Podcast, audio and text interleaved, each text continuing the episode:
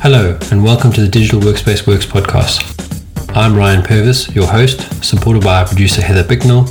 In this series, you'll hear stories and opinions from experts in the field, stories from the front lines, the problems they face and how they solved them, the areas they're focused on from technology, people, and processes to the approaches they took that will help you to get to the scripts with the digital workspace inner workings.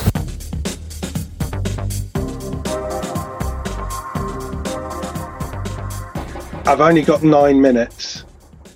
That's fine. We'll, we'll do a, we'll do a very quick one as a, as a teaser. Teaser to talking to Martin about health, health, health and digital transformation. Yeah. So tell your story again from from the beginning. Okay. So, digital transformation in health. One of the things that you always have to remember is the NHS is set up for universal access at the point of care delivery.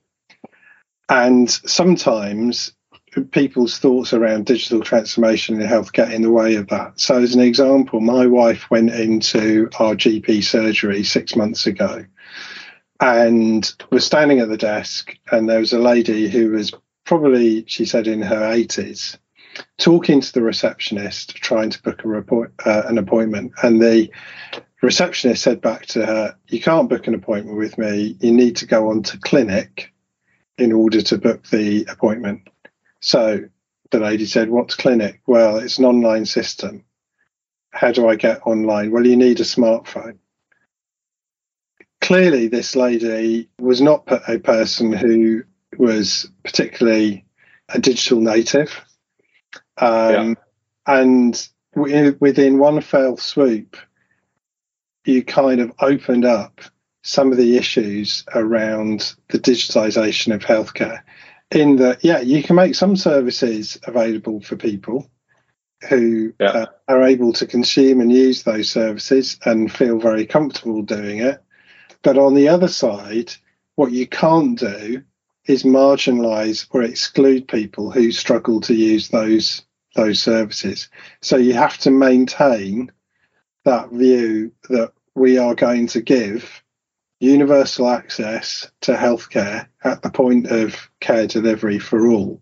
That has to be the, the, the, the true north in any digital transformation. You have to have a consistent level of, of service for, for people, no matter what their circumstances are. Yeah, you got to meet them where they are and go through the channel where they are in some respects, what they're comfortable with, and some or capable of.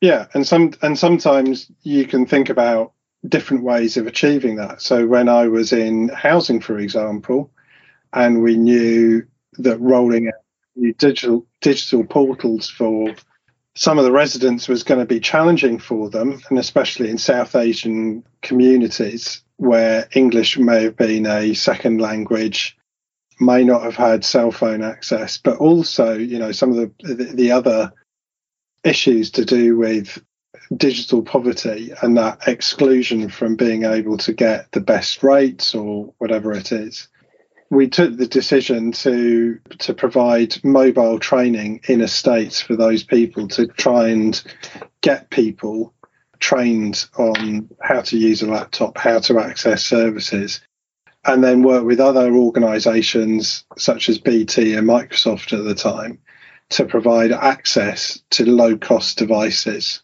to get people mm-hmm. online. And then also at that point in time, getting low cost broadband.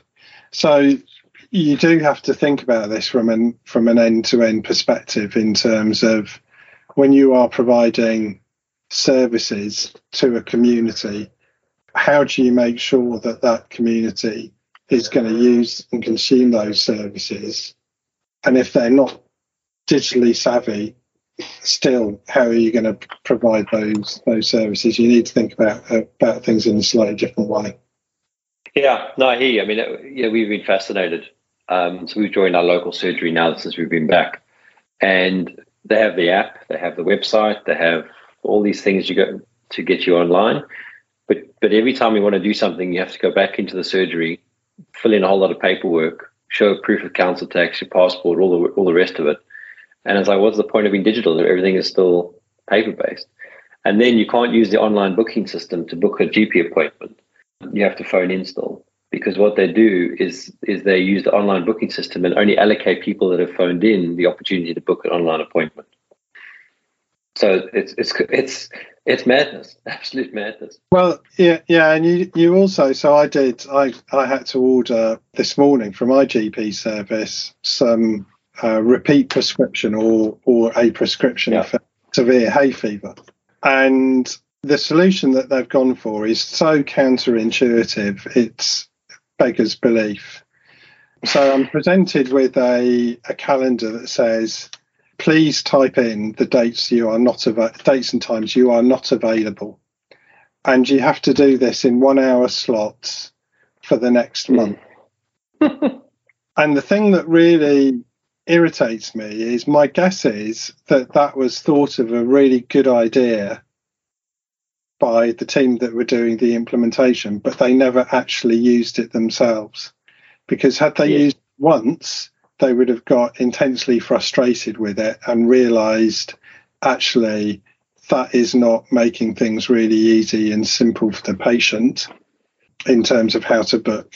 So the other way around, much simpler. Tell us when you are going to be available over the next four weeks. Much, much simpler. Yeah. So, yeah. so there isn't there isn't and and this isn't the fault of healthcare professionals because healthcare professionals were never you know designed to be a business owners and be e- experts in digital transformation but feedback the feedback loops are not not always great and the other aspect in terms of what you've just talked about is data in healthcare is really, really fragmented. And there are mm. companies that are, are trying to address that and making a lot of money out of it by orchestrating health data around local geographies. Yeah.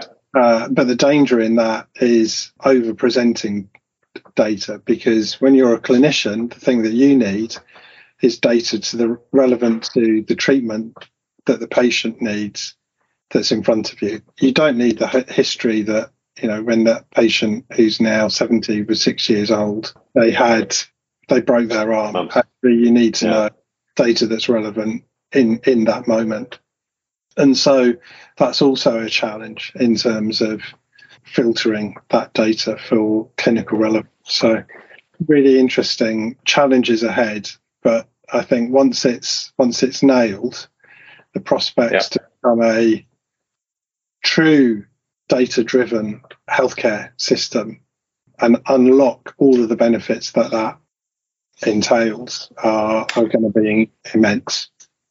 Oh, I agree. I mean, if you think about just just having, I know you need to run the um, the ability to to use pattern recognition and and wearables and feed that into your your, your different appointments you have in context, it'll be amazing if it works. Well, yeah. Well, they, they, uh, so there's there's a lot at the moment. We we tend to think about the healthcare system is is broken, is underfunded.